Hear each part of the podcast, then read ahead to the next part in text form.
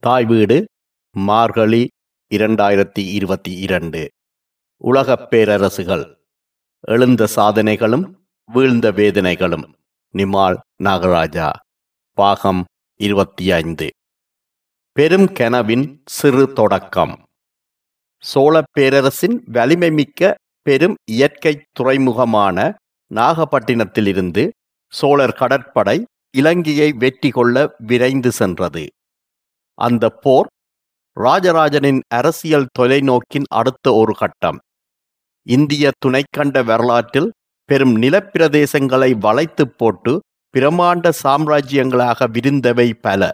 ஆனால் மாமன்னன் ராஜராஜன் நிலத்தில் கோலோச்சம் மட்டுமல்ல. மூன்று பக்கங்களிலும் சோழ சாம்ராஜ்யத்தை சூழ்ந்திருந்த இந்து மகா சமுத்திரத்தின் பேரலைகளை வெற்றி கொண்டு தனது படைகள் வெகு தூரம் போய் வெற்றி வாகை சூடும் பேரரசை விரும்பி நின்றான். அவனது பெருந்திட்டத்தின் முதலாவது காய் நகர்த்தல் காந்தலூர் சாலை போர். சேரர்களின் கடற்படையின் தளத்தை அழித்து அவர்களின் கடல் வலிமையை அளித்தான் அந்த போரில் சோழர்களின் கடற்படை பங்கேற்கவில்லை. தரைப்படையே நெடுந்தூரம் சென்று மன்னன் திட்டத்தை முடித்து வைத்தது. நாகப்பட்டின துறைமுகத்திலிருந்து வங்காள விரிகுடாவை தாண்டி அறுபது மைல்கள் தொலைவில் இருக்கும் இலங்கை மீது படையெடுத்து வெற்றி கொள்வதில் தான் ராஜராஜனின் எதிர்கால திட்டம் தங்கியிருந்தது. பெரும் படைகளை நூற்றுக்கணக்கான போர்க்கப்பல்களில் அனுப்பி வைப்பது சாதாரண வேலையல்ல. போர்த்தளபாடங்கள் உணவுகள் தண்ணீர் என அத்தனையும் மிக சீராக சென்று சேர வேண்டும். போர்க்களத்தில் நிலைமை மோசமானால் மேலதிக படைகள் வெகு சீக்கிரம் சென்று சேர வேண்டும். கொஞ்சம் பிழைத்தாலும் எந்த பெரும்படையும் மோசமான தோல்வியை சந்தித்து தலையை தொங்க போட்டபடி தலைநகரம் வந்து சேர வேண்டியதுதான். இத்தனையையும் தாண்டி சோழர்களுக்கு இன்னுமோர் பெரும் சவாலும் இருந்தது. சோழர்களின் படையின் மிக பெரும் அங்கம் போர்க்களங்களில் எதிரிகளுக்கு சிம்ம சொப்பனமாக விளங்கும் ஆறடிக்கு மேல் வளர்ந்த பிரமாண்டமான யானைகளை கொண்ட யானைப்படை. சோழர்களிடம் அறுபதனாயிரம் யானைகள் கொண்ட படை இருந்ததாக சீன யாத்திரிகர் ஒருவர் எழுதிய சரித்திர குறிப்பு இருக்கிறது. கடல் கடந்த போருக்கு தேவையான குதிரைப்படையை கப்பல்களில் ஏற்றுவது அத்தனை சிரமம் அல்ல. ஆனால் யானைப்படையை பெருங்கப்பல்களில் ஏற்றிச் செல்வது சவால் நிறைந்தது. இலங்கை மீதான பெரும் படையெடுப்பின் போது ராஜராஜன் தனது படை முயற்சியை பரீட்சித்து பார்த்தான். அவனது ஒரேயொரு மகனும் பல போர்க்களங்களில் தனது வீரத்தை பறை சாட்டியவனுமான ராஜேந்திர சோழன் தலைமையில் நடந்த இந்த படையெடுப்பு வெற்றியளித்தால் தென்னாசிய கடலில் சோழர்களின் மேலாண்மையை நீண்ட காலத்துக்கு யாரும் தடுத்து நிறுத்த முடியாது என ராஜராஜன் கணக்கு போட்டான். ஆயிரம் வருடங்களுக்கு முன்னர் எந்தொரு இந்திய மன்னனும் காணாத கனவு அது. சோழர் படை இலங்கை மன்னனின் தலைநகரான அனுராதபுரத்தை வெற்றி கொண்டது. அதற்கு தென்புறத்தே இருந்த காவல் நகரமான பொலனறுவை நகரத்தை சோழர்கள் தலைநகரமாக்கினர். அடுத்த எழுபது ஆண்டுகளுக்கு இலங்கையில் சோழர் அதிகாரத்தை யாராலும் அசைக்க முடியவில்லை. ஜனநாத மங்கலம் என பெயரிடப்பட்ட பொலனறுவை நகரத்தில் மிகப்பெரிய சிவன் ஆலயம் ஒன்றை ராஜராஜன் நிர்மாணித்தான். சிதைவடைந்த நிலையில் இன்றும் அந்த ஆலயத்தினை அங்கே காணலாம். இலங்கை மீதான வெற்றி வெறும் ஆதிக்க வெற்றியல்ல. அது ராஜராஜனுக்கு பொருளாதார வெற்றியும் கூட. பாக்கிநீரிணை கடல் இப்போது சோழர் கைப்பிடிக்குள் வந்தது. கடற்கொள்ளையர்கள் காணாமல் போனார்கள். அதனூடாக பயணிக்கும் அத்தனை சீன அராபிய வணிக கப்பல்களுக்கும் சோழர் கடற்படையே பாதுகாப்பு கொடுத்தது. வணிக கப்பல் முதலாளிகளின் கல்லாப்பெட்டிகளில் லாபம் கொட்டத் தொடங்கியது. அவர்களின் வணிக கப்பல்கள் சோழர்களின் துறைமுகங்களில் தரித்து நின்று போயின. சோழ நாட்டு வணிகம் கொடிகட்டி பறந்தது. சோழர் தேச கஜானா சுங்க வரிகளால் நிறைந்து வழிந்தது. அரசியலில் ராஜராஜன் தனது அடுத்த காயை நகர்த்த தொடங்கினார். சோழ சாம்ராஜ்யத்தின் மேற்கு எல்லையில் கங்கபாடி நுளம்பபாடி தடிகைப்பாடி என்று அரசுகள் இருந்தன. தற்போதைய கர்நாடக பிரதேசத்தில் உள்ள பிரதேசங்கள் அவை. சோழர்களின் பெரும் படை நகரத் தொடங்கியது. கங்கர்கள் என்பவர்களால் ஆளப்பட்டு வந்த கங்கபாடி சோழர் பெரும்படையைக் கண்டு மிரண்டு போனது. ராஜேந்திர சோழன் தலைமையில் நடந்த இந்த போர் மிக சீக்கிரமே முடிந்து போனது. தோல்வியை ஒப்புக்கொண்டு சோழர்களுக்கு இந்த அரசுகள் தலை வணங்கின. சோழர் படை தொடர்ந்து நகர்ந்து மைசூர் பிரதேசத்தையும் வெற்றி கொள்ளவே சோழ சாம்ராஜ்யம் தொடர்ந்தும் விரிந்தது.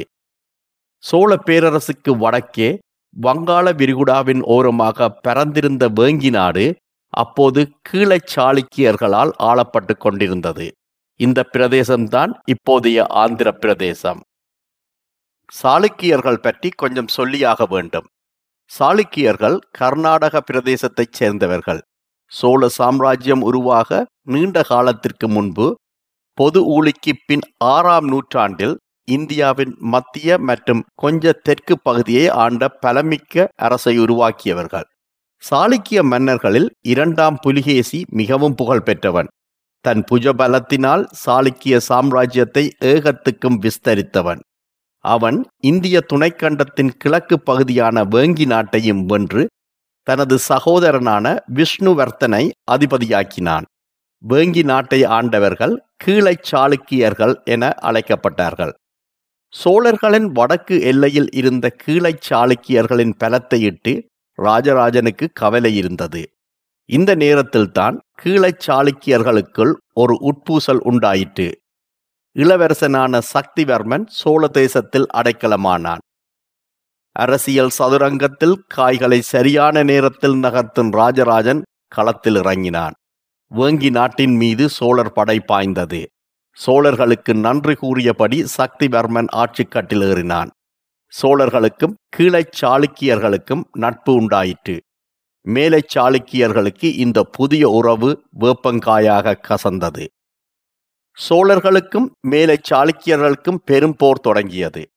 ராஜராஜரின் ஆட்சி காலத்தில் நடந்த மிக பெரும் போர் இதுதான்.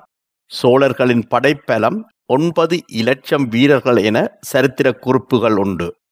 மேலை சாளுக்கிய மன்னன் சத்யாஸ்ரயன் தலைமையில் போர் பல ஆண்டுகள் நடந்து பெரும் அழிவுகளை விதைத்தது. முடிவில் சோழர்களிடம் மேலை சாளுக்கியர்கள் தோல்வியுற்றார்கள். தோற்றுப்போன சத்யாஸ்ரயன் ஓடி ஒதுங்கி போகவில்லை. இடையிடையே படை திரட்டி தொடர்ந்தும் சோழர்களோடு போரிட்டு அவ்வப்போது சோழர்களுக்கு தலைவலி தந்து கொண்டிருந்தான். ஆனாலும் கீழைச் சாளுக்கிய மன்னன் சக்திவர்மன் தொடர்ந்தும் சோழர்களுக்கு விசுவாசமாகவே இருந்தான். எதிர்காலத்தில் கீழைச் சாளுக்கியர்கள் சோழர்களுக்கு எதிராக திரும்பினால் சோழ சாம்ராஜ்யத்தின் வடக்கு எல்லையில் எதிரிகள் வந்து நிற்பார்கள் என அரசியல் அனுபவஸ்தன் ராஜராஜனுக்கு நன்றாகவே தெரியும். அதை தவிர்க்க ஏதாவது செய்தாக வேண்டும். இந்த முறை சோழர் படை அணிவகுத்து வேங்கி நாடு போகவில்லை. அழகிய ஆரணங்கு ஒருத்தி அலங்காரம் செய்து கொண்டு ஆரவாரமாக வேங்கி நாடு போனாள். அவள் ராஜராஜனின் செல்ல மகளான குந்தவை.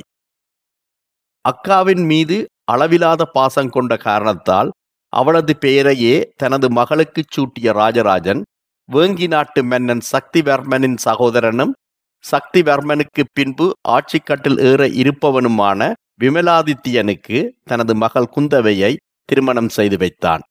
சோழர்களும் கீழைச் சாளுக்கியர்களும் சம்பந்திகளாயினர். வங்காள விரிகுடாவின் கரையோர பிரதேசங்களை கைப்பற்றிய திருப்தி ராஜராஜனுக்கு. அந்த கடலெங்கும் சோழர் கடற்படை கம்பீரமாக வலம் வந்தது. சோழர்களின் கடல் வாணிபம் தன் உச்சத்தை தொட்டது. தன் கடற்படையின் வலிமையை காட்ட விரும்பிய ராஜராஜன் ஆயிரம் மைல்களுக்கு அப்பால் இருந்த முன்னீர் பழந்தீவு பன்னீராயிரம் என அப்போது அழைக்கப்பட்ட மாலதீவையும் கைப்பற்றி சோழப் பேரரசின் எல்லைகளை விரிவாக்கினான். இதுவே ராஜராஜனின் கடைசி போர். மிகப்பெரிய வீரனாக அரசியல் அறிஞனாக தமிழர் வீரத்தை புதிய உச்சத்துக்கு கொண்டு சென்ற பேரரசனாக வரலாற்றில் ராஜராஜன் வலம் வந்தாலும் அத்தனையையும் தாண்டி அவனது புகழ் பாடும் பெரும் கலை பொக்கிஷம் ஒன்று ஆயிரம் வருடங்கள் தாண்டியும் அசையாமல் எம் கண்முன்னே கம்பீரமாக எழுந்து நிற்கிறது. பிற்காலங்களில் பெரிய கோயில் பெருவுடையார் கோயில் பிரகதீஸ்வரர் கோயில் என அழைக்கப்படுவதும் ராஜராஜன் தன் கனவு கோயிலாக கட்டுவித்ததுமான ராஜராஜீஸ்வரம் என்ற தஞ்சாவூர் சிவன் கோயில் தமிழர்களின் கட்டிடக்கலையின் உன்னதத்தை காலங்கள் பல கடந்தும் பறைசாற்றி உயரே எழுந்து நிற்கிறது.